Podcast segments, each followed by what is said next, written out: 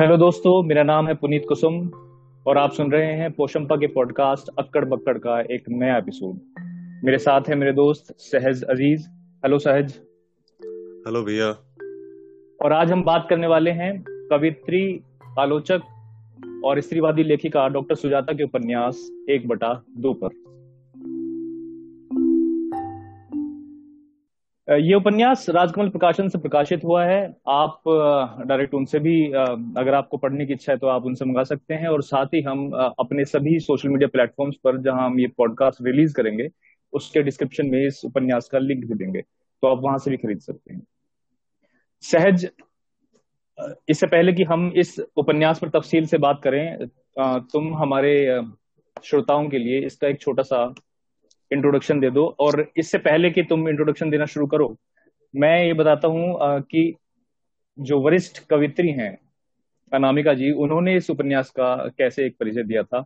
वो कहती हैं कि यह उपन्यास उन सपनीली लड़कियों की कहानी है, जिनका जीवन खिड़की से आकाश देखते नहीं कटता।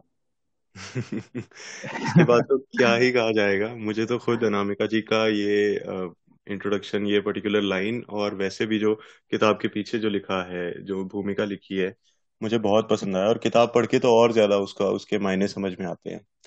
मेरी तरफ़ से तो इंट्रोडक्शन ये है कि भैया, मैंने इस किताब में अपनी माँ को देखा, अपनी नानी को देखा, तमाम अपनी मासियाँ, चाचियाँ, बुआएँ, सबको देखा, अपने टीचर्स के लिए मेरी इज़्ज़त बहुत बढ़ी। अपने जितने भी अपने आसपास वर्कर्स हैं और खासकर उसमें जो महिलाएँ हैं उनके लिए बहुत इज़्ज़त बढ़ी। आगे भी इज़्ज़त करता हूँ एटलीस्ट आई होप मैं इज़्ज़त करता हूँ सबकी सबको मैं और आ, इसको इसको पढ़ते हुए उसको जिस चीज़ को आप हमेशा सोचते थे या तरस की निगाह से देखते थे या इस तरह से देखते थे कि ठीक है मतलब जब हम खासकर जब हम छोटे थे क्योंकि इसमें बच्चों का काफ़ी ज़िक्र है। जो भी दो मुख्य इसकी नायिकाएँ हैं, वो वो मध्य उम्र एक औरतें हैं जिनकी जिनकी शादीशुदा जीवन में बच्चे हैं छोटी उम्र के। तो साथ ही वो अपने, वो पढ़ी लिखी औरतें हैं, या कुछ हद तक पढ़ी लिखी औरतें हैं, और फिर वो अपना एक जो आधुनिक जीवन अपने आसपास जैसा भी व्यतीत कर रही हैं वो हम्म। अपने आप को उसमें छोटा नहीं देखना चाहती हैं मुझे जो समझ में आ रहा है कि कोई भी अपने आप को बराबरी से ही देखना चाहता है हर किसी के साथ देखना चाहता है और आज की तारीख में तो हमारे जो आदमी भी हैं वो भी कहीं ना कहीं एक ये ढकोसला बनाए रखते हैं कि हाँ तुम बराबर हो तुम ही तो हम्म। सब कुछ हो तुम्हारे बगैर तो चल नहीं सकता तो वो जो सारा मतलब अंत में एक लाइन यही है कि जो आपके घरों में हो रहा है ये उसी की कहानी है लेकिन इसका पर्सपेक्टिव पहली बार आप शायद उस औरत की तरफ़ से, अपनी माँ की, अपनी बहन की तरफ़ से देखेंगे, जो आपने शायद ना सोचा हो, कि वो क्या सोचती है। वाकई, बिल्कुल सही कहा और जैसे तुमने भूमिका से बात शुरू की तो मैं मैं तो ये भी देखकर हैरान था कि ये भूमिका हमें हमने जो गूगल पे ढूंढा तो हमें जानकी पुल वेबसाइट पर ये भूमिका मिली। और ये भूमिका किताब में क्यों नहीं है? मेरे पास तो खैर किंडल थी, मैंने तो किंडल पे पढ़ा है। तुमने शायद ये पेपर बैग पे पढ़ा है तो उसमें उसमें भी है ये भूमिका या नहीं? उसमें पीछे है और उसका शॉर्ट वर्जन है ऐसा पूरा शॉर्ट वर्जन की पढ़ी हाँ। वो पूरी नहीं है। तो मुझे नहीं पता कि ये भूमिका किस एक उद्देश्य से लिखी गई थी कि किताब में नहीं है। खैर और बिल्कुल सही कहा कि ये दो स्त्रियों की कहानी है जो कि समानांतर चलती है लेकिन फिर भी बहुत अलग है। और ये जो स्त्रियाँ हैं ये अलग अलग मतलब हम कह सकते हैं हमारे समाज से हमारे समाज में जो स्त्रियाँ उपस्थित हैं उन सभी का कहीं ना कहीं किसी ना किसी मोड़ पर प्रतिनिधित्व करती हैं। उन सभी के अक्स आप इसमें हम हम देख पाते हैं। और जो तुमने कहा कि पुरुषों का जो एक ढकोसला बनाया हुआ है और अभी भी है वो, उस ढकोसले को परत दर परत बहुत तफसील से उस ढकोसले को आई थिंक हटा देने का काम करती हैं। हमारे सामने वो चीज़ें आती हैं कि वाकई अगर हम कहें कि स्त्री और पुरुष की बराबरी होनी चाहिए इस समाज में तो उस बराबरी के असली मायने क्या हैं? उसकी एक जाँच पड़ताली, उपन्यास करता है। मैं तो मैं तो ये भी जोड़ूँगा कि शायद मेरी उम्र और तजुर्बा इस उपन्यास को का आकलन करने के लिए या उसका कुछ भी मेरी स्टडी जो कुछ भी मेरे इर्द गिर्द में मैं जिस रिसोर्स के साथ यहाँ आया हूँ वो इसके हम्म। सामने बहुत छोटा पड़ गया मुझे ऐसा महसूस हो रहा है बाकी हाँ हम्म। बात करेंगे जो अच्छा लगा उस पर बात करेंगे कुछ अगर खटका उस पर बात करेंगे लेकिन ये मैं शुरू में कह देना चाहता था नहीं, बाकी और आई थिंक मैं जिस अगली बात पर या जिस पहली बात पर मैं बात करना चाहता था, वो बात भी यहीं से आ रही है कि ये एक, हम कह रहे हैं कि एक स्त्रीवादी लेखिका का उपन्यास है जो कि दो स्त्रियों के संघर्ष की और उनके बराबरी की मांग की बात करती है, करता है। उस उस उपन्यास को आज हम यहाँ दो लड़के, दो पुरुष बैठ कर डिस्कस करने वाले हैं। तो ये थोड़ा सा आई थिंक देखने लायक बात होगी कि हम भी कुछ ऐसी बातें इसमें ना कहें और अगर कहें तो उनसे सीखने का एक नज़रिया रखकर बात करें। तो जो मैं बात करना चाहता हूँ ये कि क्योंकि एक जेंडर पर उपन्यास है और जेंडर का जेंडर को हम एक स्पेक्ट्रम के रूप में आज देखते हैं। हम कहते हैं कि स्त्री और पुरुष के जो जेंडर हैं वो भी सोसाइटल एक उससे बने हुए हैं। सोसाइटी ने बनाए हैं कोई प्राकृतिक कोई चीज़ नहीं है। तो इस उपन्यास का एक स्त्री का पाठ जो होगा वो बहुत अलग होगा। अब जैसे तुमने कहा कि तुमने इसमें अपनी माए, माँ भी देखी, अपनी नानी बुआ, ताई, चाची, बहनें सब देखी। जब एक स्त्री, एक लड़की जब इस उपन्यास को पढ़ेगी तो वो खुद को देखेगी। वो खुद को अलग, अपने जीवन के अलग अलग पड़ाव पर खुद को देखेगी। तो उस स्त्री का पाठ, उस लड़की का पाठ और हम लोगों का पाठ उपन्यास का बहुत अलग अलग होगा। तो वो पाठ किस तरह से अलग हो सकता है? या किस तरह से तुम्हें अलग दिखाई दिया? तुम्हारे दिमाग में कुछ ऐसी बातें आई हों जिससे कि तुम्हें वो अंतर बिल्कुल साफ़ नज़र आता है एक तो मेरे दिमाग में लगातार ये आता रहा कि मैं इसे अपनी माँ को पढ़ने को कहूँगा। मैं इसे अपनी बुआ को पढ़ने को कहूँगा। अपनी बहन को दूँगा इसे पढ़ने को। हम्म। एक तो ये आता रहा क्योंकि मैं उनका पर्सपेक्टिव जानना चाहता हूँ। इसलिए नहीं कि आ, देखो क्या बढ़िया उपन्यास है या देखो ये आपकी कहानी है। वो वो सब नहीं मैं उनके नज़रिए से इस बात को सुनना चाहता हूँ जैसे कि हम्म। जब तब देखी थी तो मैं फैसला नहीं कर पा रहा था कि क्या है क्या नहीं पर अपनी माँ से बात करके और फिर अपनी मासियों से बात करके मैं फिर मैं उसको प्रोसेस कर रहा था कि क्या है और हम्म। दूसरी एक बड़ी बात क्या है ना इस उपन्यास में जगह जगह पर जो हम जमीनी स्तर पर कई बार एक खोखली सी या कह लो चलती सी बात सुनते हैं कि औरत ही औरत की दुश्मन है हम्म। वो आप सीरियलों में फिर देख देख के उसे और सच बनाते जाते हो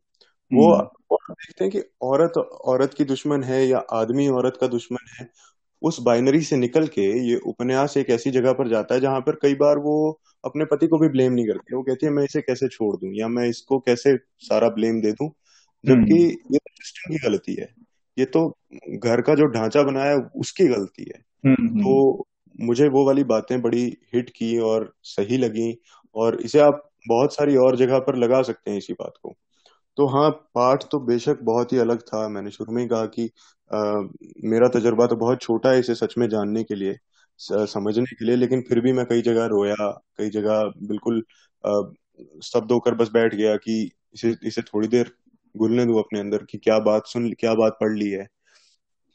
बाकी आपने कहा कि जेंडर पर उपन्यास है मैं अक्सर किसी चीज़ को उस तरह से शायद मुझे कोई कहे कि देखो स्त्रीवादी उपन्यास है।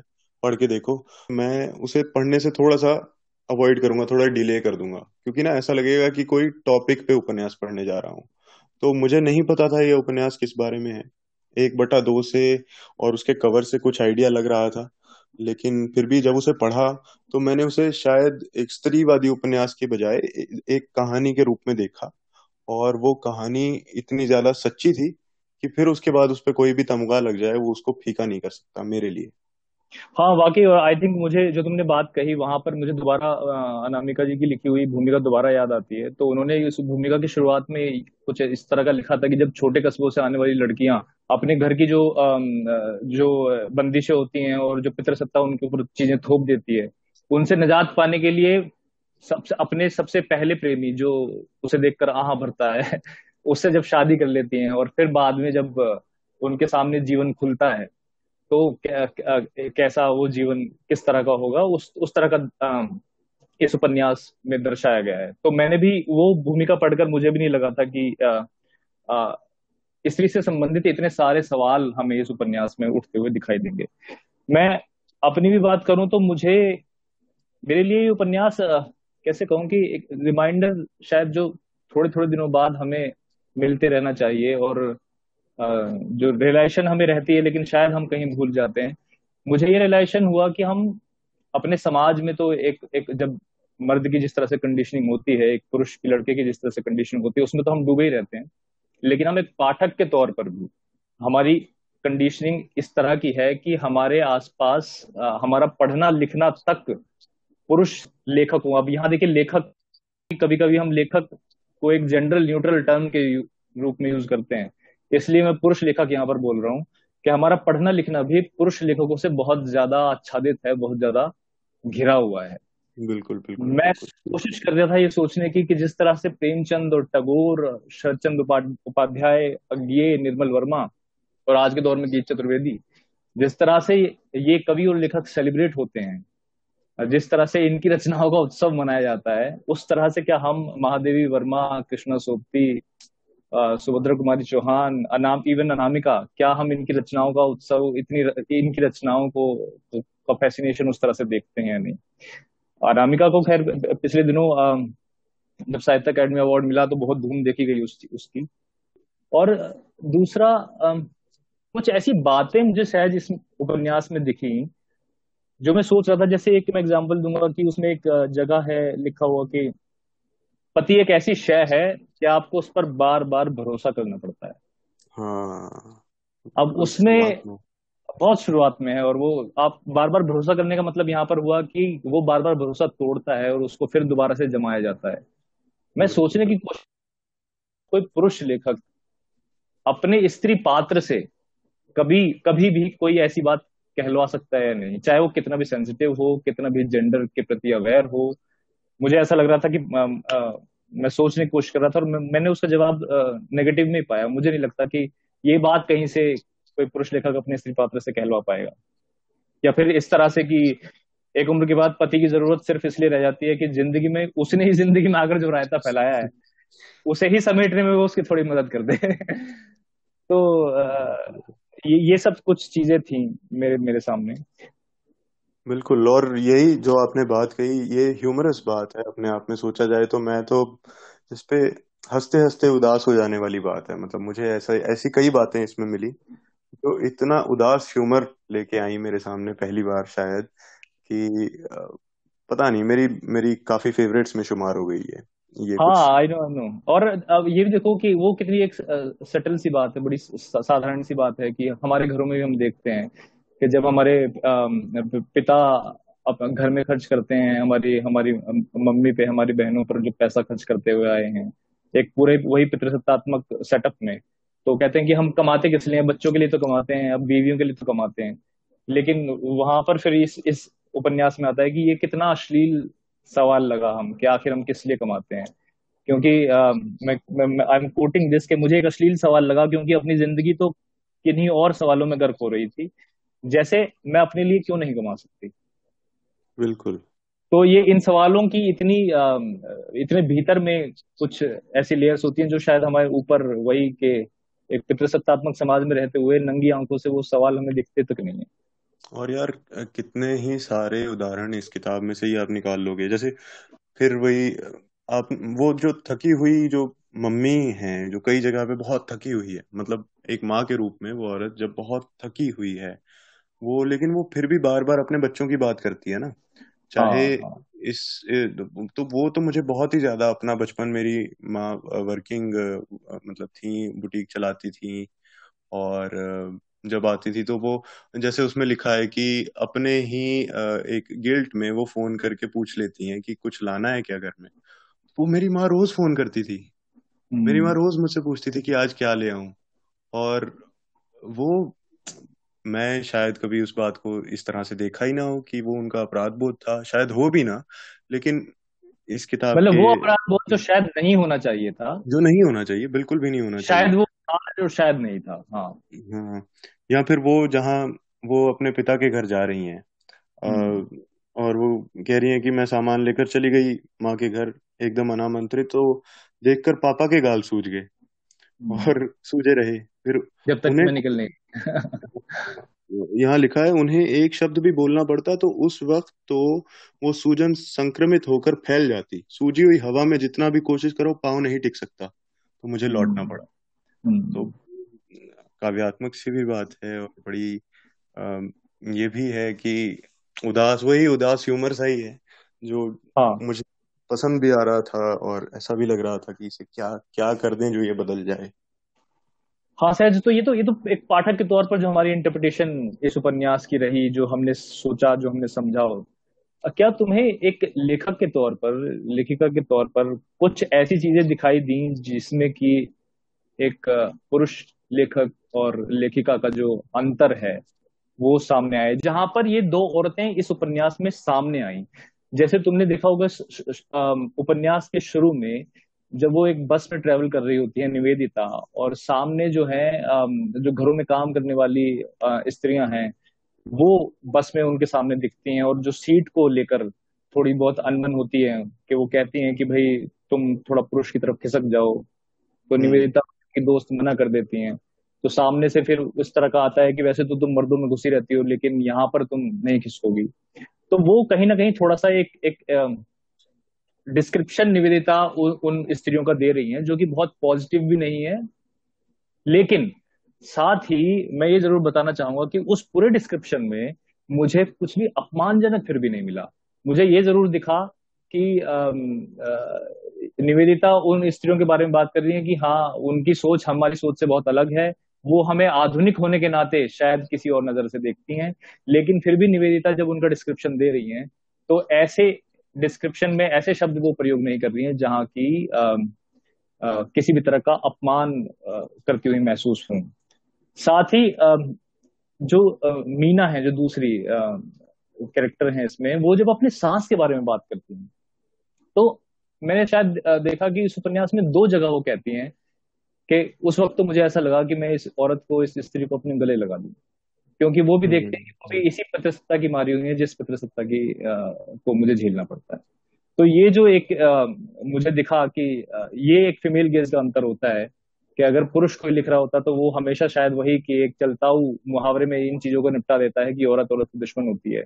सास ने ऐसा किया बहू ने ऐसा किया उन दोनों के बीच में इस तरह का तनाव था। लेकिन ये शायद एक लेखिका एक स्त्री ही लिख सकती है कि आ, हम उन्हीं लोगों से लड़ रहे हैं जो लोग हमारी ही तरह पिछली पीढ़ी में मारे गए नहीं लेकिन मैं एक बात बताऊँ मुझे कहीं कहीं खटकी भी वो चीज़ें जो डिस्क्रिप्शन थी आ, कहीं कहीं मुझे लगा कि आ, ये अपमानजनक भी हो रही हैं हम्म। खासकर जब पार्लर में काम कर रही हैं मीना जो किरदार है वो पार्लर की ओनर बनती हैं बाद में पहले वो पार्लर में काम करती हैं तो हाँ। वो जब किसी औरत के बारे में कुछ कहती हैं या बाद में जब उनकी बंगाली भाभी आती है तो वो उसको कहती है कि बंदर जैसी लग रही थी, उसकी स्ट्रीक्स उसने बालों में ऐसे कराई थी। तो बतौर किरदार मैं उस बात को समझ सकता हूँ कि हाँ एक जो मीना किरदार है, वो अपनी उस भाभी को जिसने उसका साथ नहीं दिया, उसको कुछ भी ऐसे आपत्तिजनक बोल के उससे अपना, अपनी भड़ास निकाल ले रही है। लेकिन फिर कई और जगह पर, जैसे आपने शुरू में ही कहा कि निवेदिता ने जो घर में काम करने वाली औरतें हैं लाजपत नगर की कोठियों में काम करने जा रही हैं सुबह सुबह त्रिलोकपुरी से वो किस तरह से दिखती हैं उठती बैठती हैं या कैसी बातें करती हैं? वहाँ मैं उस बात को समझ पाया कि हाँ एक तरह का फेमिनिज्म में भी जो क्लास फेमिनिज्म है कि को, कोई कि, किसी क्लास की फेमिनिज्म कुछ और होगी और आपकी कुछ और होगी और उसको आपको कैसे साथ लेके चलना एक चैलेंज बन जाएगा वो सब मैं समझ पाया। लेकिन और एकता वर्मा का जो ये पढ़ते हुए सब लोग पर समीक्षा पढ़ते हुए मैं इस बात को और एहसास किया इसका कि माँ बहन की गालियों का प्रयोग मतलब डायरेक्टली नहीं, पर यह कहना कि वो उसकी माँ बहन करता, वगैरह वगैरह, ये फिर भी थोड़ा सा अपने ही उसमें, भाषा में खलन डालने वाली बात लगी। हाँ नहीं, वो वो बिल्कुल बात सही है। एक पात्र के रूप में उस पात्र में कुछ कमी हो सकती है। मेरा कहने का मतलब ये था, बिल्कुल जो तुमने कहा, मैं बिल्कुल सहमत हूँ उस चीज़ से। वो बीच बीच में हमें दिखती हैं चीज़ें। लेकिन मेरा कहने का ये मतलब था, जहाँ जिस संघर्ष को, जो कि, सपोज़ कीजिए, जो एक स्त्री के जीवन में जो चैलेंज होते हैं, वो कहीं ना कहीं इस इस पूरे, इस फैमिली ने और इस पेट्रियारिकल सेटअप ने वो चैलेंजेस उन उन पर थोपे थोपे हैं। लेकिन उन चैलेंजेस को दर एक साइडलाइन करने के लिए मुहावरा कह दिया जाता है। नहीं कर रहे हैं तुम्हारे साथ जो कर रहे हैं। मतलब अक्सर देखोगे आप जो आप लड़कियों के पति होते हैं वो ये कह देते हैं कि भाई ये तुम्हारा और तुम मेरी मम्मी का मामला है तुम तो ऐसे ही लड़ते रहते हो। कि उसमें थोड़ा सा अंतर मुझे दिखाई दिया। वहाँ पे मुझे प्रवृत्तियाँ तो सारी थी जो जो हमारे घर में जिस तरह की सास होती हैं जिस तरह के पति होते हैं प्रवृत्तियाँ वो सारी थी। लेकिन बीच बीच में हमें ये भी बताया गया कि ये औरत औरत की लड़ाई जिस तरह से कह दी जाती है उस तरह से वो लड़ाई नहीं है। सीधा मामला नहीं है हाँ। और हाँ हाँ। जो आपका सवाल था कि फीमेल गेज का फ़र्क कहाँ कहाँ आपको दिखता है तो मुझे तो हर वाक्य हर शब्द में दिखा मैं तो ये कहूँगा। और इसको विस्तार देने के प्रयास में मैं इसको सेक्सुअलिटी के नज़रिए से देखूँ तो वो भी बहुत ही बहुत ही डिफरेंट है।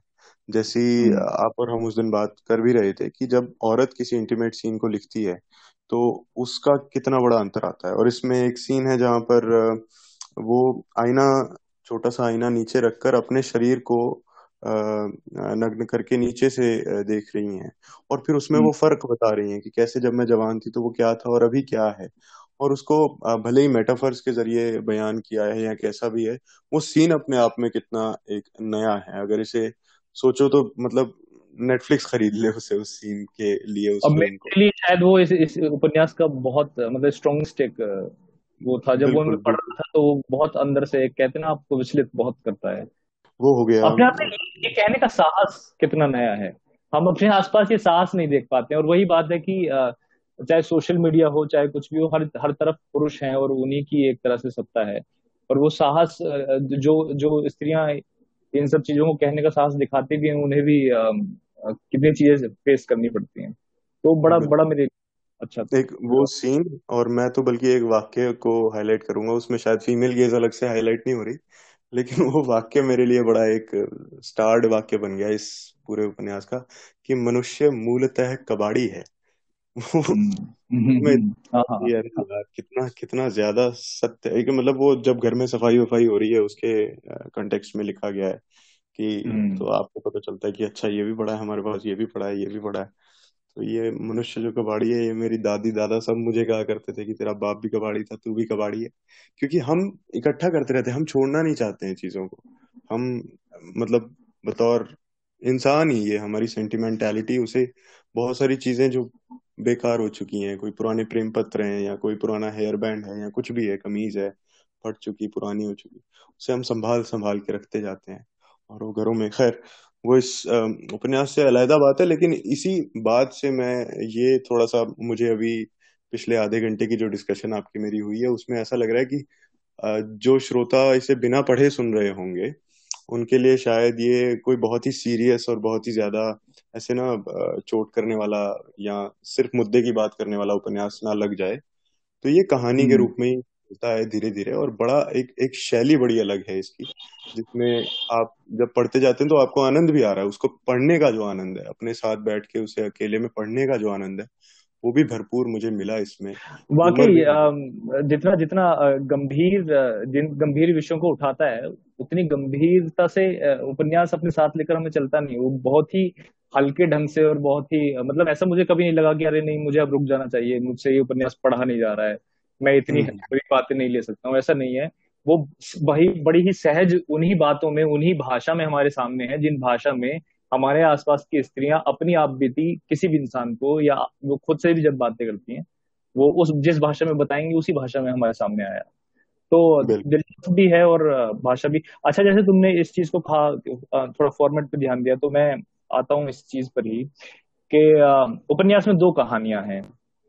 और एक फॉर्मेट है इसको हम रिवील नहीं करते हैं कि वो किस फॉर्मेट में वो कहानियाँ चलती हैं। दो कहानियाँ हैं जो समानांतर हैं, लेकिन फिर भी समानांतर नहीं है। दोनों साथ चलती हैं। तो मैं सहज इस बारे में थोड़ा बताओ कि इस उपन्यास में दो कहानियों ने अपना रास्ता कैसे बनाया? ये, इसका क्या एक स्रोत हो सकता है कि अच्छा दो कहानियाँ हमें लेकर आनी है? और एक तो ये और दूसरा ये कि जो दो कहानियाँ थी वो कहाँ समान तुम्हें लगी कहाँ भिन्न लगी? हम्म ये एक बहुत बड़ा सवाल है। अ, लेकिन हम्म और दूसरी बात आप उसका स्रोत पूछ रहे हैं पर मैं तो शायद इम्पैक्ट बताने में ज़्यादा कुशल हो हाँ हाँ। सकूँ। कि, कि हाँ हाँ। मतलब उस पर इम्पैक्ट क्या हुआ दो कहानियाँ पढ़ने का? तो हम्म। डेफिनेटली आप फ़र्क ढूँढने लगते हैं कि दोनों में कहाँ कहाँ अंतर आ रहा है और कहाँ कहाँ एक एक समान चल रही हैं। तो एक तो मुझे लगा कि बहुत ज़्यादा कोई अलग क्लास की बात नहीं हुई दोनों कहानियों हम्म। में जो कि एक पॉसिबिलिटी थी इस एक्सपेरिमेंट के साथ कि आप दो बहुत ही अलग क्लास या कास्ट को उठा के रख सकते थे हम्म। कंट्रास्ट में। लेकिन फिर वो हो सकता था कि सिर्फ़ कंट्रास्ट की स्टोरी बन जाती। तो हम्म। वैसा तो नहीं हुआ। उसके अलावा दोनों के पति बड़े सिमिलर थे। अ, किसी ना किसी रिलेशन में दोनों के पति बड़े सिमिलर थे जो कहीं ना कहीं किसी एक एक के पति की तो बैक स्टोरी भी दी गई है कि वो दब्बू डरपोक था तो कैसे बना? और दूसरा का पति, दूसरे का पति जो है वो काम नहीं करके राज़ी, वो जहाँ भी कुछ काम उसे मिलता है वो छोड़ के आ जाता है। और फिर प्रेगनेंसी की प्रॉब्लम्स सेक्सुअलिटी की प्रॉब्लम्स दोनों की लाइफ में बहुत ही एक बड़ा रोल प्ले कर रही हैं। हेल्थ की प्रॉब्लम्स दोनों की लाइफ में बहुत बड़ा रोल प्ले कर रही हैं। तो कहीं आ, मैं तो बीच में ये भी सोचने लगा था कि ऐसा ना हो कि ये एक ही पात्र जैसा वो वो वाला एक्सपेरिमेंट ना हो कि बाइपोलर है और एक ही औरत दो दो कहानियाँ जी रही है। तो कंफ्यूज भी करके रखा कुछ देर के लिए। बल्कि शायद पहले तीन चार चैप्टर तो आपको पता ही नहीं चलता कि दो अलग कहानियाँ पढ़ रहे हो। फिर बाद में आपको आ, अचानक से ध्यान आता है और फिर आ, मेरे साथ तो ये होता है कि मेरी उत्सुकता बढ़ जाती है उसे पढ़ने की कि अच्छा अच्छा अच्छा वो ये हुआ था वो हुआ था। बहुत सारी रियलाइजेशन एक साथ ढलती हैं आप पर जब। तो जहाँ अलग थी वहाँ मैं बहुत ज़्यादा नहीं ड्रॉ कर पा रहा हूँ। आप मेरी मदद करेंगे इसमें कि अलग कहाँ हाँ हाँ। सिमिलर हाँ, हाँ। ये तो आप कह सकते हैं कि एक पर्टिकुलर तबके और एक तरह के सिस्टम से निकली हुई औरतों की सिमिलर प्रॉब्लम्स क्या हैं? वो बहुत अच्छे से इम्पैक्ट हो गई। मतलब आपके मेरे अंदर तो घर कर गई कि हाँ ये तो होना ही है। ये बड़ा रियल है। लेकिन क्या अलग था दोनों में हाँ जैसे फॉर्मेट की बात की तो मैं भी बताऊँ कि मुझे फोर्थ चैप्टर जब मैंने पढ़ा तब मुझे पता चला कि अच्छा ये फॉर्मेट चल रहा है क्योंकि क्योंकि आप आप ना शुरू के एक दो चैप्टर में ये सिर्फ़ पहचान ही रहे होते हो अच्छा इस उपन्यास का नायक या नायिका कौन होगी कौन हाँ। अपने बारे में बात करने वाला है कौन आगे महत्वपूर्ण होने वाला है तो फिर आगे मीना के बाद ये आता है जब निवेदिता बात करती हैं तो उनके सामने एक पात्र रहता है जिनका नाम नीना है। तो वो बड़ा कंफ्यूजन सा हो गया मेरे लिए कि अच्छा अभी पहले निवेदिता थी, फिर मीना है अच्छा अब नीना आ गई है। मैंने कहीं नीना को मीना तो नहीं पढ़ लिया था पिछले चैप्टर में तो वो हुआ, लेकिन फिर चौथे चैप्टर से जब चीज़ें पता चली कि इस तरह से चल रही है तो वो साफ़ होती चली गई। अब मुझे जो बिल्कुल समानता तो देखो आई थिंक कदम कदम पर है। तुमने जैसे बताया कि उनके चैलेंजेस बहुत लेवल पे समान थे। उनके पतियों के जो चैलेंजेस थे उनके परिवार के चैलेंजेस उनके सेक्सुअलिटी के चैलेंजेस और इवन तरह से और भी कई समानताएँ होंगी जो भिन्नता लगी लेकिन फिर भी। और ये जो दो कहानियों की मांग है वो शायद कहाँ से आ रही है मुझे इनके प्रोफेशन में वो अंतर या इसके प्रोफेशन में वो रीजन दिखता है। हाँ, एक प्रोफेशन हम्म। है जो अध्यापिका है। और एक प्रोफेशन है जो ब्यूटिशियन है। आप देखो, हमारे आसपास के समाज हमारे घरों में लड़कों की शादियों की बात होती है। तो चाहे वो इंजीनियर हो डॉक्टर हो, कोई भी हो, वो ज़्यादातर जब पढ़ी लिखी और जॉब करती लड़कियों की मांग, वो उनको वो रखते हैं अपने सामने कि हाँ हमें तो जॉब करती हुई लड़की चाहिए और हम तो बड़े इंडिपेंडेंट विचारों मतलब लड़कियों को पसंद करते हैं, बड़े खुले विचारों से हैं। लेकिन उसमें भी जो एक प्रोफेशन प्रिफर्ड है उन लोगों का, वो है टीचिंग का। और वो इसलिए है कि टीचिंग में उनका मानना है कि टीचिंग कोई फुल टाइम ऐसा बहुत ज़्यादा आपका समय नहीं लेती। आप सुबह सात बजे जाओ और बारह एक बजे तक अपना टीचिंग करके वापस आ जाओ। बारह एक बजे एक बजे, दो बजे और उसके बाद आप अपना घर और बच्चों सबको संभाल सकते हैं। तो ये जो जहाँ ये स्वतंत्र और आत्मनिर्भर लड़कियों से शादी करने की बात होती है वहाँ भी इन लोगों का एक क्लोज ये होता है। तो ये बड़ा एक प्रिफर्ड और बड़ा पॉपुलर प्रोफेशन है हमारे समाज की बहुओं की मांग में। और दूसरा एक ब्यूटिशियन है जो कि मैं बताऊँ कि जिसको बहुत अच्छे नज़र से हमारे घरों में नहीं देखा जाता। हम्म, हम्म, हम्म, लगता है कि जब कोई कुछ नहीं कर पाता पहली बात तो सजा श्रृंगार भी हमारे घरों में सिर्फ़ उतना ही देखा जाता है कि अच्छा खुद सीख लो आप कर लो ठीक है। और ब्यूटी पार्लर में आप सिर्फ़ शादियों में जा रहे हो। मतलब मैं एक ढर्रा बता रहा हूँ जिस तरह का है।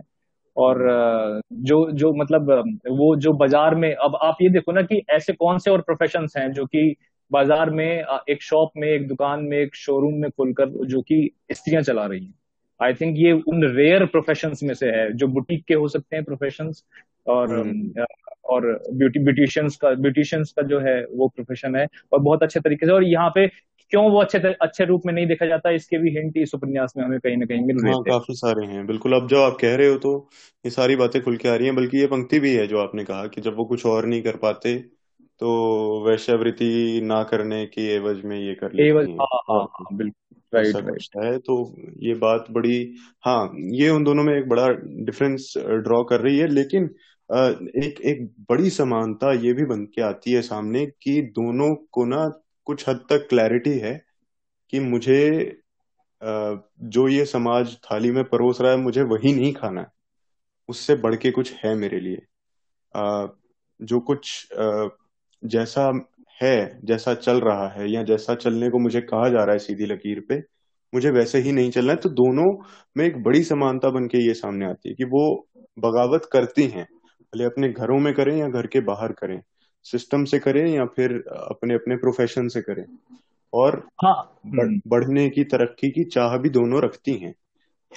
बिल्कुल और शायद ये दो कहानियों का कहने का जो उद्देश्य है वो शायद यही मेरे हिसाब से रहा कि देखो एक तरह से फिर भी निवेदिता और मीना के जो कैरेक्टर्स हैं उनमें एक थोड़ा सा कंट्रास्ट ये भी दिखता है कि जो मीना है उसको शुरू से ये स्थापित किया गया है कि तो अच्छा मीना तो किसी की सुनती नहीं है। उनको उसका जो पति है जगजीत वो हमेशा ये बातें दोहराता रहता है कि अच्छा मीना ने कब किसकी सुनी है? मीना ने किसकी कब परवाह की है? मीना आज ऐसी क्यों कमज़ोर अब वो किस सेंस में कह रहा है? वो उसके सेंस हमेशा अलग अलग बदले हैं। वो ये भी कहता है कि तुमने आज तक कौन सी बात मानी है जो आज मान लोगी? इस तरह भी बात करता है और इस तरह भी बात करता है कि तुम दुनिया की क्यों चिंता करती हो आज? क्योंकि तुमने तो कभी दुनिया की चिंता की नहीं है। तुम तो एक स्ट्रॉन्ग वुमन हो, बड़ी मज़बूत स्त्री हो तुम तो तो तुम क्यों चिंता करती हो? जबकि निवेदिता के इस तरह की बातें उनके परिवार में उसके आसपास नहीं सुनने को मिली।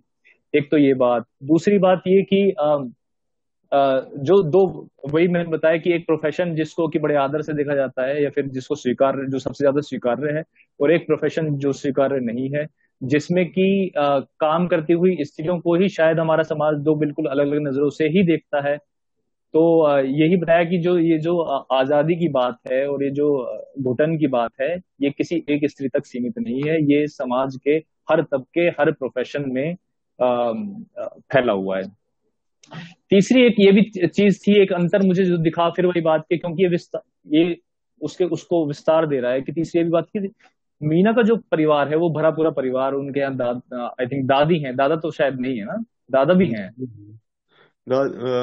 कहीं एक जगह ज़िक्र तो है पर वो उस तो, समय है या नहीं है जब हाँ, कहानी चली। बिकॉज़ कहानी हाँ, आगे पीछे भी लेके जाती है आपको कई बार तो आगे पीछे भी लेके जाती है हाँ। तीन बच्चे हैं और पति हैं और फिर उसके पूरे घर में आप देखो कि आ, उस उनके मायके में भी आ, उसके उसके हाँ, मम्मी पापा हैं माँ बाप हैं उनके, उनके पति हैं जो कि बहुत स्ट्रॉन्ग ओपिनियन रखते हैं हर चीज़ के बारे में। दूसरी तरफ़ निवेदिता का शायद एक बैकग्राउंड इस तरह का नहीं दिखाया बड़ी शायद न्यूक्लियर फैमिली उसके घर में भी कौन कौन है उसके पति और आयुष के आयुष जो उनका बेटा है उनके हम्म। अलावा आई थिंक वो हमारे सामने नहीं आया। तो वो भी एक विस्तार देता है कि वो हर तरह की स्त्री इस चीज़ को सामना करती है। सेकेंडली तुम देखो तो जो निवेदिता जहाँ काम करती है वो शुरू में आता है उपन्यास के कि अंबेडकर नगर के एक सरकारी स्कूल में काम करती है। तो वहाँ पर जो आप देखो जिन लड़कियों को वो पढ़ा रही हैं और वहाँ पर जो लड़कियाँ काम कर रही हैं जो कि लड़कियाँ ऐसी हैं कि बहुत सहमी हुई और पत्थर बनी हुई कि जब वो उसने उसकी आँखें थोड़ी सी कुछ हरकत हुई तो उन्होंने एक सेंटेंस यूज़ किया कि कोमा में पड़े पेशेंट की बॉडी में हरकत हो गई डॉक्टर साहब जल्दी देखिए हम्म, हम्म, हम्म। वो उस तरह का और वो भी सरकारी स्कूल भी एक सुधार गृह की तरह है उन्होंने ये कहा था। और जहाँ तो अक्सर नौवीं दसवीं तक छोड़ जाती हैं बहुत ही कम पहुँचती हैं। हाँ और वो क्यों छोड़ जाती होंगी? क्योंकि वो एक एक पर्टिकुलर वो एक गरीब तबके से आ रही है जहाँ की परिवारों में लड़कियाँ नहीं पढ़ पढ़ने दी, दी, दी जाती हैं या फिर नहीं वो पढ़ पाती इवन इससे मुझे एक चीज़ और याद आई जब ये मैं पढ़ा कि सरकारी स्कूल लेकर जीप सा सुधार गिरा था और बाद में जाके ये तो निवेदिता के कहानी में चल रहा था और बाद में जाके आप देखो कि एक सीन आता है जहाँ की जगजीत और मीना बात कर रहे हैं और जगजीत उनको पैर चौड़ाने पर टोकता है कि ऐसे हाँ, पैर हाँ। चौड़ा कर क्यों सो रहे हो? तो मैं वही कह रहा था कि एक सरकारी स्कूल वहाँ है जहाँ निवेदिता इस बात से परेशान है कि इस सरकारी स्कूल को सुधार गिरा क्यों बना दिया गया है? और वहीं पर आ, आ, मीना और जगजीत का जो बेडरूम है वो भी एक सुधार गिरा के रूप में हमारे सामने आता है जहाँ की पति अपनी पत्नी को सुधार रहा है कि वो सो सो सलीके से उसको सोने का सलीका भी नहीं आता है। हाँ बिल्कुल। पर अब आपने ज़िक्र किया क्योंकि इन बातों का तो आ, मुझे तो मैं यहाँ वो कह दूँ कि बहुत ही सुंदर लगे दोनों लोकेल्स जो उनके काम के हैं। यानी कि हम्म। मीना का पार्लर उसके अपने जो, उसकी अपनी छोटी छोटी सी जो इनसाइड जोक्स हैं या उसके जो रिश्ते हैं, गज़ल जो उसकी सबॉर्डिनेट है, काम करती है उसके साथ लड़की, उसके साथ उसका जो रिश्ता बनता है, वो बड़ा सुंदर है। और सिमिलरली इनका स्कूल जिसने, जैसा मैंने कहा शुरू में कि मेरी टीचरों के प्रति बड़ी इज़्ज़त बढ़ा दी कि टीचरें कितना काम करती हैं और कितना, आपको उस वक्त भी दिखता था कि हाँ बहुत काम है इनके सर पे, लेकिन फिर भी उस समय आप शायद उनके प्रति सेंसिटिव नहीं होते हैं इतने। वो किया थोड़ा सेंसिटाइज और शायद कभी अगर आ, मेरे बच्चे हो और मैं उन्हें स्कूल भेज रहा हूँ तो मैं थोड़ा कोशिश करूँ कि किसी तरह से ये हो जाए। क्योंकि बच्चे बहुत जान मतलब इसमें किताब में कहीं लिखा भी है कि बच्चे आ, कितने इनोसेंट ऐसा कुछ मासूम शोषक होते हैं ऐसा कुछ शब्द है। हाँ हाँ बिल्कुल मुझे याद है इस, इस तरह का बात थी उसमें। और इवन मैं आई थिंक जो मैं अगली बात करने वाला हूँ वो तुमने जो बात यहाँ पर ज़िक्र की कि बच्चे एक तरह के मासूम शोषक होते हैं आ, हो सकता है इन वर्ड्स में वो उपन्यास में ना लिखा हो लेकिन कुछ इसी तरह की इसी लाइन पे बात थी। तो मैं मैं इसी से जुड़ते हुए बात बताना चाहता हूँ कि देखो जैसे हमने कहीं कहा कि पुरुष और स्त्री का पाठ अलग होगा और हम एक जो जिस गेज से लिखी जा रही है वो अलग है। इसी तरह से आई थिंक इसकी जो समीक्षाएँ की जाती होंगी शायद वो भी अलग होंगी। मैंने थोड़ा गूगल किया तो मैंने दो तीन तो एक कहीं पर जहाँ इस किताब के बारे में लिखा हुआ है कि जो आर्थिक स्वतंत्रता है वो स्त्रियों के लिए कितनी ज़रूरी है जैसे अनामिका ने लिखा कि स्वप्निल स्वप्निली लड़कियों की एक कहानी है जिनका जो खिड़की से बाहर आकाश को ताकती रहती है उनका जीवन नहीं कटता उनको जीवन अपर्याप्त पड़ जाता है लेकिन हाँ। एक फिर मैंने देखा इसकी समीक्षा का जो एक टाइटल था वो था अधूरी अधूरी हसरतों की बकेट टेस्ट करके कुछ था हाँ, हाँ, हाँ. तो मैं उससे मैं थोड़ा सहमत नहीं हो पाया। तो जो एक बेसिक मिनिमम और जो जो बेसिकली बराबरी की बात है जो स्वतंत्रता की बात है खाने की पहनने की ओढ़ने की घूमने की जाने की अपनी ज़िंदगी बिताने की आ, उस उस स्वतंत्रता उस आज़ादी की मांग को जो मैं चाहे वो अधूरी हो मैं हसरत शब्द के हसरत नहीं कहेंगे बिल्कुल नहीं रख पाया नहीं रख पाया।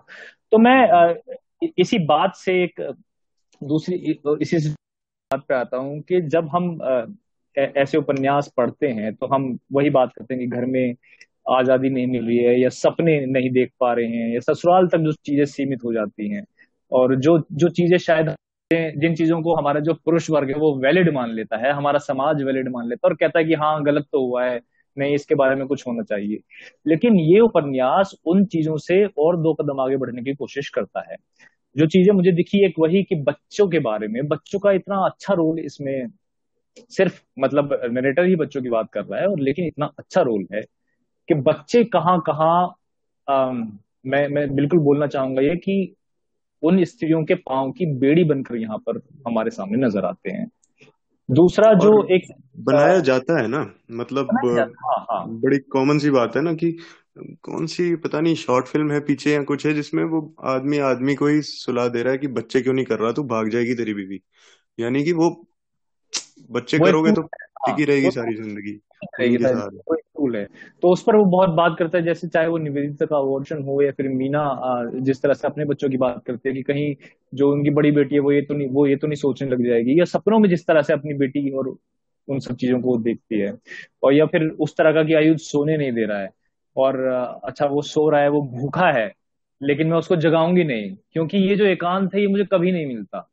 जब वो उठेगा तो मैं उसको बहुत प्यार करूँगी और बहुत सारा खिलाऊँगी।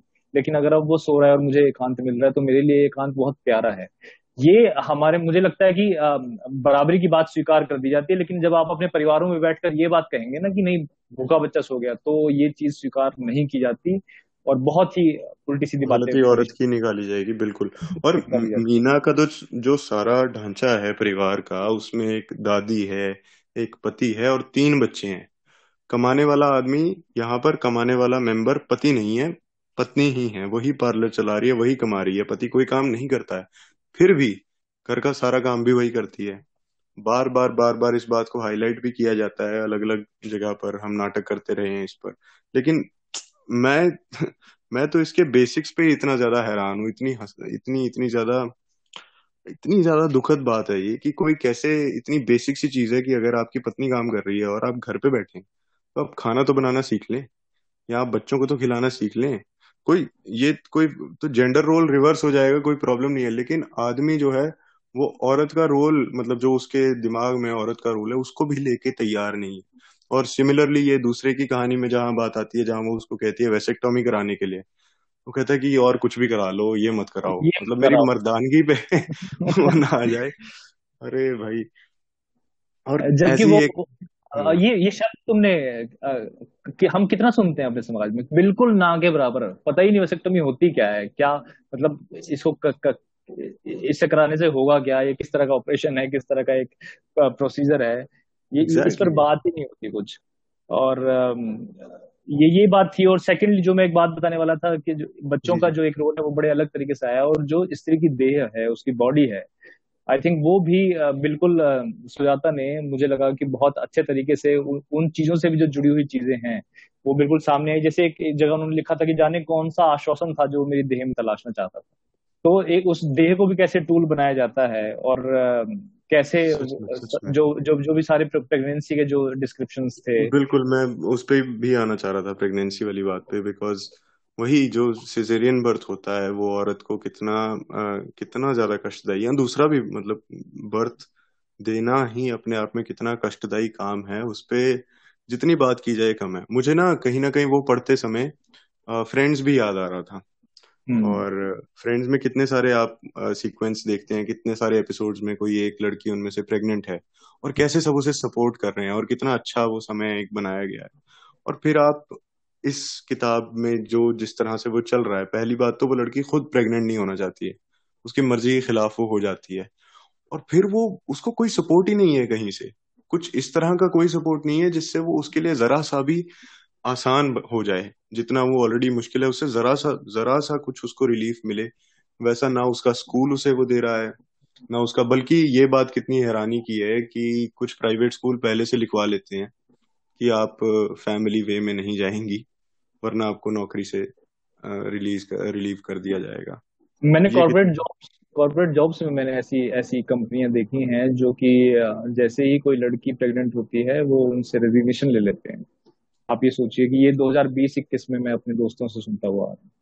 मतलब आज ये आज हम्म, की बात है कोई बहुत पहले की बात नहीं है और ये कोई गाँव या जिसे हम कह देते हैं कि जो देहात है उसकी कोई हाँ बात हाँ कॉर्पोरेट मतलब epitome of capital western culture हाँ। तो ये ये एक चीज़ थी। दूसरा ये जो पति पति का जो अपने जब हम इसके अंत में बात करेंगे तब आएँगे उस चीज़ पर। लेकिन जो पति पत्नी का अपने पति के घर चले जाना जिसे वी लोकेलिटी कहते हैं इंग्लिश में वो हम्म। चीज़ जो चीज़ें बेसिकली स्त्रियों को अपने मन के फैसले लेने से रोक चीज़ों को मुझे लगता है कि सुजाता ने बहुत ही स्पष्ट और प्रमाणिक रूप से हमारे सामने रखा बिना किसी झिझक के। और ये पढ़ के मेरे लिए पढ़ना मेरे लिए तो बहुत सुखद था। बिल्कुल। साथ ही भैया एक मतलब शाउट आउट टू अनुप्रिया जिन्होंने इसका कवर डिज़ाइन किया है। अ, क्योंकि हम्म जब हम वो दो कहानियों की बात कर रहे थे तब मैं बार बार कवर को देख रहा था और पूरी किताब पढ़ते समय भी वो अनुभव रहता ही है हाँ हाँ। कि किंडल पढ़ने वालों के पास नहीं होता। लेकिन मेरे पास था कि मैं एक बटा दो का जो कवर है उसको बार बार निहार रहा था कि कितना सुंदर और कितना ज़्यादा एप्ट और हिंदी में कितनी कमी है ऐसे सुंदर कवर्स की। हम हर बार ये कहते भी हैं लेकिन ये ये बहुत ही बहुत ही बेहतरीन कवर है। दो जो भी आप आप गूगल करके देखें जो भी सुन रहे हैं। हाँ नहीं मैं बिल्कुल बिल्कुल सहमत हूँ इससे और अब अब खैर ये कमी थोड़ी थोड़ी दूर हो रही है। मुझे अच्छा लगता है कि प्रकाशक अब थोड़ा सा क्रिएटिव होते जा रहे हैं और बहुत अच्छे अच्छे कवर वो निकाल कर हाँ ला रहे हैं। हम्म। खैर आगे अब बात करते हैं इसकी भाषा और जो स्टाइल है लिखने का। उसमें तुम्हें कुछ ऐसा लगा? मुझे तो यार जैसे अनामिका की भूमिका में उन्होंने इस भाषा को इको फेमिनिस्ट भाषा कहा है जो कि वही इको फेमिनिज्म से जुड़ता है जो कि पिछले पॉडकास्ट में तुमने शिवानी में बात बात हुई थी। में बात हुई एक वो कितना मुझे सुंदर लगा वो प्यारा लगा और साथ ही साथ फिर वही एक वो सैड भी है काफ़ी कि जब उस उपन्यास के शुरू में आता है कि वो आदमी आता है और वो सृष्टि की शुरुआत की जब बात करता है तो खुदा ने कहा था खुदा ने कहा था कुन कहा हाँ। होगा। तो सुजाता कहती हैं या फिर वो जो निवेदिता कहती हैं कि कुन के साथ उसने ये भी कहा होगा कि पेंडुलम हो जाए स्त्री। हम्म। तो वो आई थिंक वो सीधा आई थिंक जो इको फेमिनिस्ट भाषा की बात जो अनामिका जी ने की वो शायद सीधा वहीं से जुड़ रही है। हम्म। और कुछ इसमें तुम्हें कुछ खास लगा हो तुम्हें अच्छा लगा हो उसके बारे में मैं तो वही फिर किताब की शुरुआत में जाऊँगा जहाँ पर जैसे अगर तो आप किसी भी इंट्रोडक्शन के साथ किताब में घुसते हैं मतलब मैं पर्सनली पसंद करता हूँ कि कोई ट्रेलर ना हो मेरे पास कोई इंट्रोडक्शन ना हो पीछे भी जो लिखा है किताब के वो ना पढ़ूं मैं और सीधा हम्म। किताब में घुसूं। तो वो जो शुरुआत के पाँच सात दस पेज थे वो कुछ कुछ हद तक मुश्किल भी थे कुछ हद हम्म। तक ऐसा था कि अच्छा ये किताब मुझसे एफर्ट मांग रही है।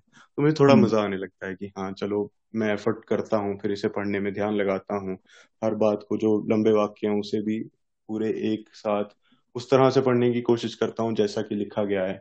तो मुझे शैली मज़ेदार लिखी लगी बल्कि मैं ये भी कहूँगा कि आ, कुछ हद तक ऐसा कोई भी नया प्रयोग मेरे सामने आता है तो मुझे मज़ा ही आता है उसमें। और फिर जो फॉर्मेट है दो कहानियाँ किस तरह से अलग अलग कही जा रही हैं जिस तरह के टाइटल हर चैप्टर को दिए जा रहे हैं मुझे तो सब चीज़ों में काफ़ी मज़ा आ रहा था।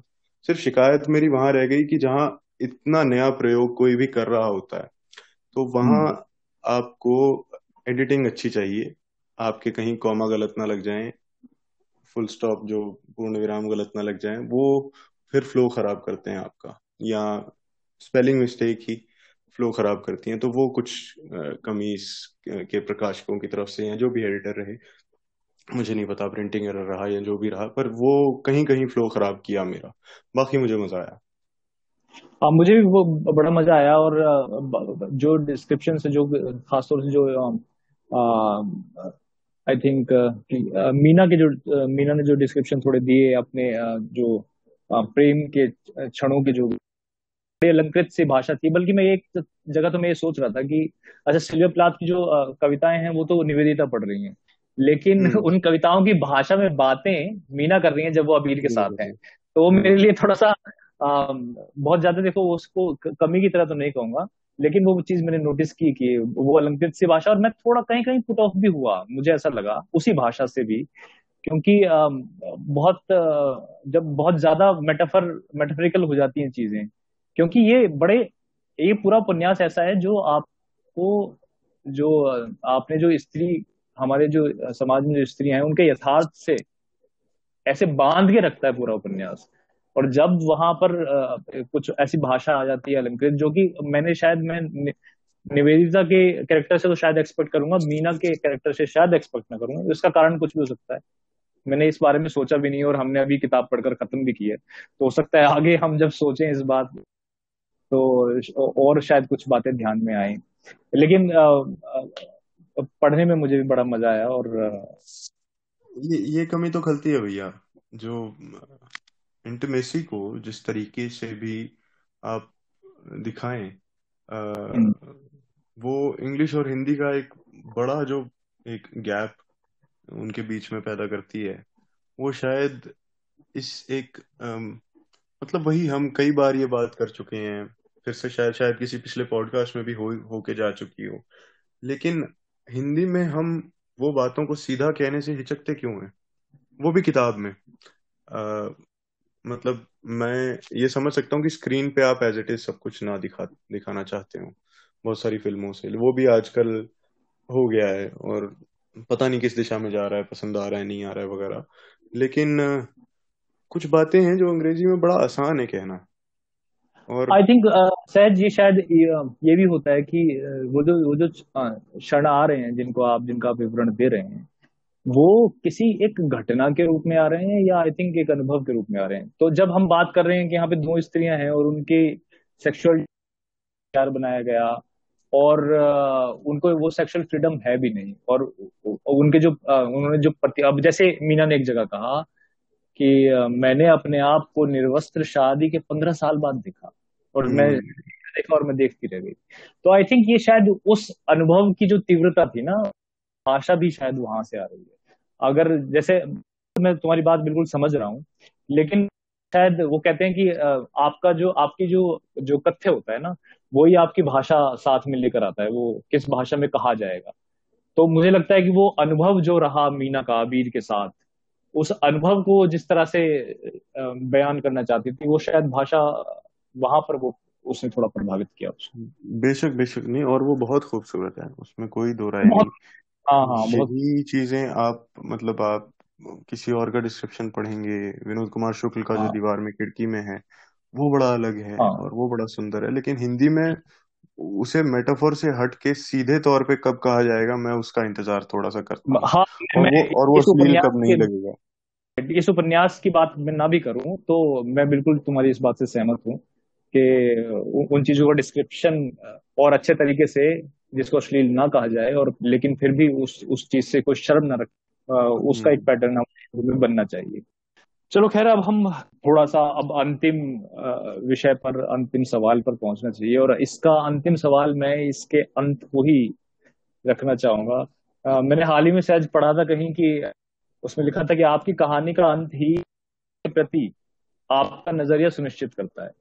तो मैं ये कहना चाहूँगा कि अंत में जो जो इन इन दोनों कहानियों का अंत हुआ अब यहाँ पर ये भी बड़ी इंटरेस्टिंग सी चीज़ है कि इसमें क्योंकि कहानी दो हैं तो इसके अंत भी लगभग दो हैं कह सकते हैं जुड़े हुए भी हैं लेकिन दो हैं अंत जो देखा जा सकता है।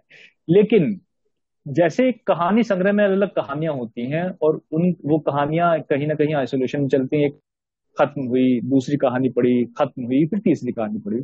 और उनके सबके विषय अलग होते हैं और उनके अंत का आपस में कोई लेना देना नहीं मिलता। लेकिन ये कोई कहानी संग्रह नहीं था ये दो ओपन साथ साथ चलती हैं और देखा जाए तो एक दूसरे की मिरर इमेज भी है कहीं ना कहीं। हाँ हाँ। लेकिन फिर भी इन दोनों के अंत अलग थे और ये जो अलग अंत हैं उसके बारे में तुम कुछ कहना चाहो और उस लेखिका का कोई नज़रिया या उसकी झलक हमें सामने दिखती हो?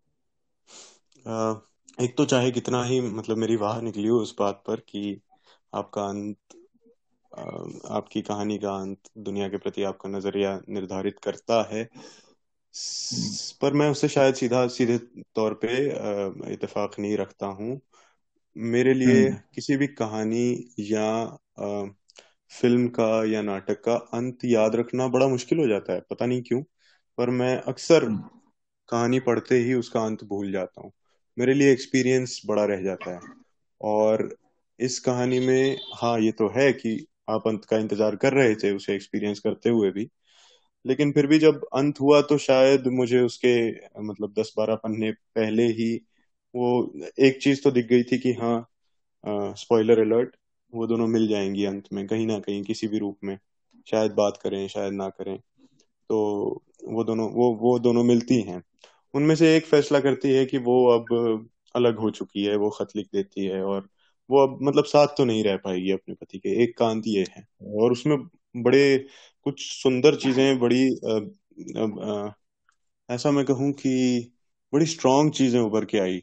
उस किरदार के बारे में भी लेखक के बारे में भी लेखक के बिलीफ सिस्टम और उसके विचारधारा के बारे में भी वो यही कि जिस वक्त पे और और मैंने ऐसे किरदार अपने आसपास भी देखे अनुभव किए हैं जिस वक्त पे आपका कोई एक किस्म का वो जो पोल खुली है या जो भी कि, किसी ने आपके मैसेजेस पढ़ लिए और ये बात खुल गई है कि आपका एक अफेयर है उस हम्म। वक्त पे आप अपने पति के साथ नहीं भी रहना चाहते हैं और उस वक्त पे हम्म। आप ये फैसला करें कि नहीं लेकिन फिर भी वो जो जिसके साथ अफेयर है उसके पास भी नहीं जाना है। जबकि वो बड़ा आसान और शायद सही भी होता शायद बड़ा नेचुरल होता कि अपने बच्चों को लेके उधर चले गए या अकेले उधर चले गए और कम से कम कुछ समय के लिए वहाँ पे आराम किया अपने मन को शांत किया। लेकिन उस वक्त का आपका वहाँ पे जाना आ, कितना बड़ा आ, मतलब वो भी अपने आप में एक स्टेटमेंट ये बन जाता है कि उसको छोड़ के उसके पास चले गए या समाज के लिए हम्म। कुछ कहा जाता है। तो वो समाज के लिए क्या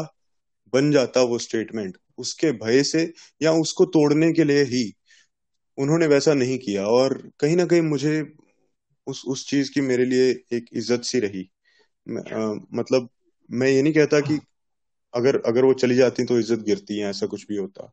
राइट राइट नहीं मैं और आई थिंक सुजाता ने लिखा भी पात्र के ज़रिए कि अ, मैं मैंने उसे आई थिंक नोट भी किया था कि कोई झूठ है इसलिए मैं छुपाती हूँ ऐसा नहीं है।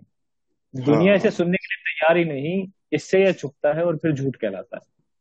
हाँ तो इनका तो अंत यही हुआ कि आखिर फिर उन्होंने फैसला किया कि ठीक है अ, उसके पास भी नहीं जाना है और तुम तुम फैसला करो पति पे छोड़ दिया कि बच्चों का फैसला तुम करो तुम मन बना लो अपना एक बार फिर मैं वापस आऊँगी।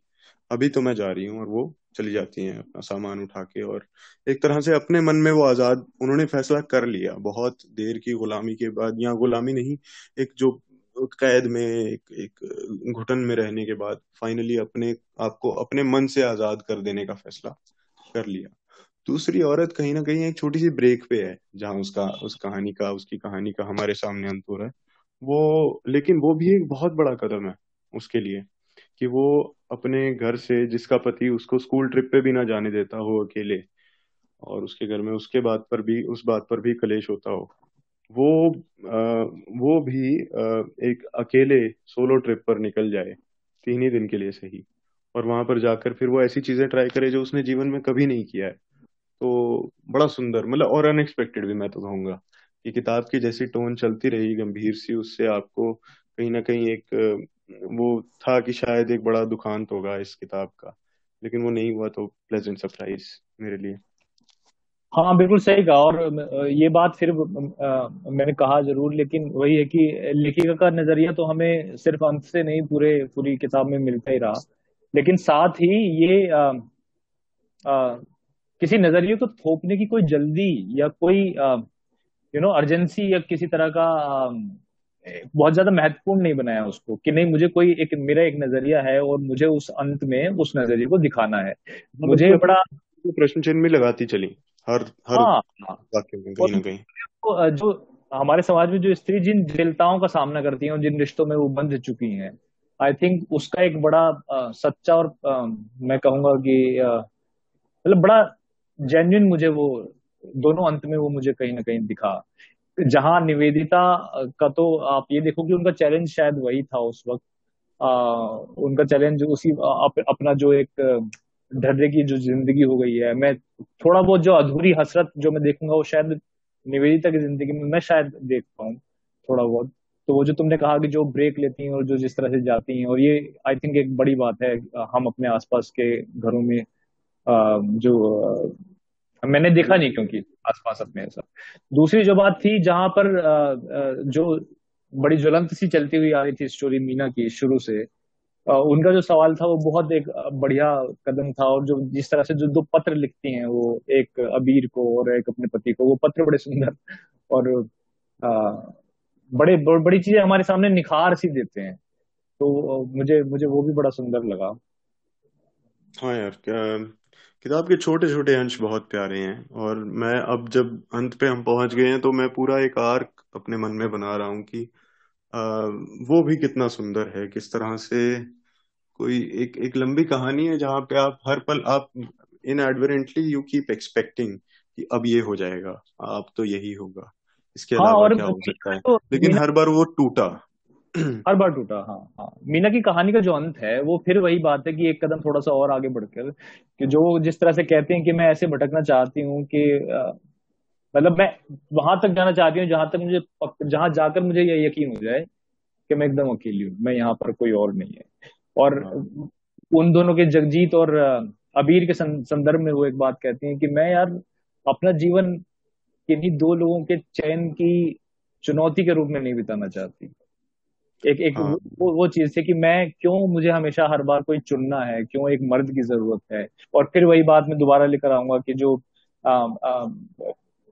पितृसत्ता जो है उसका एक स्तंभ है पत्नी का अपने पति के घर चले जाना तो अबीर से चाहे वो कितना भी प्यार हो हमने उनकी इंटीमेसी भी देखी, उनकी आपस में समझ जो है और जिस तरह से वो बच्चों की तरह आपस में खेलते हैं, जिस तरह के क्षण बिताते हैं और आई थिंक उसमें विश्वास भी है, प्यार भी है, बचपना भी है, सब कुछ है। आई थिंक सामने से हमें लगेगा कि अच्छा हाँ ये दो इंसान ऐसे हैं जो कि एक दूसरे के साथ जीवन बिताने के लिए एकदम परफेक्ट हैं एक दूसरे के लिए।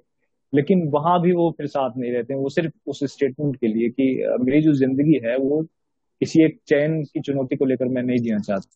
और चुनने के नाम पे साथ में ये भी जो पंक्ति है कि औरत के सारे जीवन की जो मेहनत है वो किसी एक हम्म। आदमी के नाम से खराब हो सकती है पूरी। मतलब उसके हाँ। उसके ऊपर ठप्पा लग सकता है। और ये कितनी इतनी ज़्यादा रियल बात है आप ही के जीवन की बात है। कि हाँ आप आप औरत को क्रेडिट तक नहीं लेने देते उसके जीवन की मेहनत का। वो जो भी करके कहीं भी पहुँच जाए अंत में ये होता है कि अच्छा उसने पैसे दिए होंगे या उसने सेट करवाया होगा उसके कॉन्टेक्ट से हो गया वगैरह वगैरह। हाँ और यहाँ पे वो वही तो शायद एक तरह की उसको जिद कह सकते हो व्याकुलता कह सकते हो कि इस चीज़ से ही मुझे बाहर निकलना है। इसी से भागी हाँ। खुद को खुद को इंडिविजुअल की तरह देखना है। चलिए खैर हम हमने आई थिंक लगभग बात कर ली और ये उपन्यास मेरे लिए तो बहुत अच्छा रहा और मैं भी ये उपन्यास सभी को रिकमेंड करने वाला हूँ। हम्म। सभी पढ़े तो जैसे तुमने बताया कि एकता वर्मा ने जो रिव्यू लिखा उसमें दो तीन चीज़ें उन्होंने उठाई। आप वो भी अगर कोई ये उपन्यास पढ़ रहा है तो आप गूगल पर सर्च कर सकते हैं।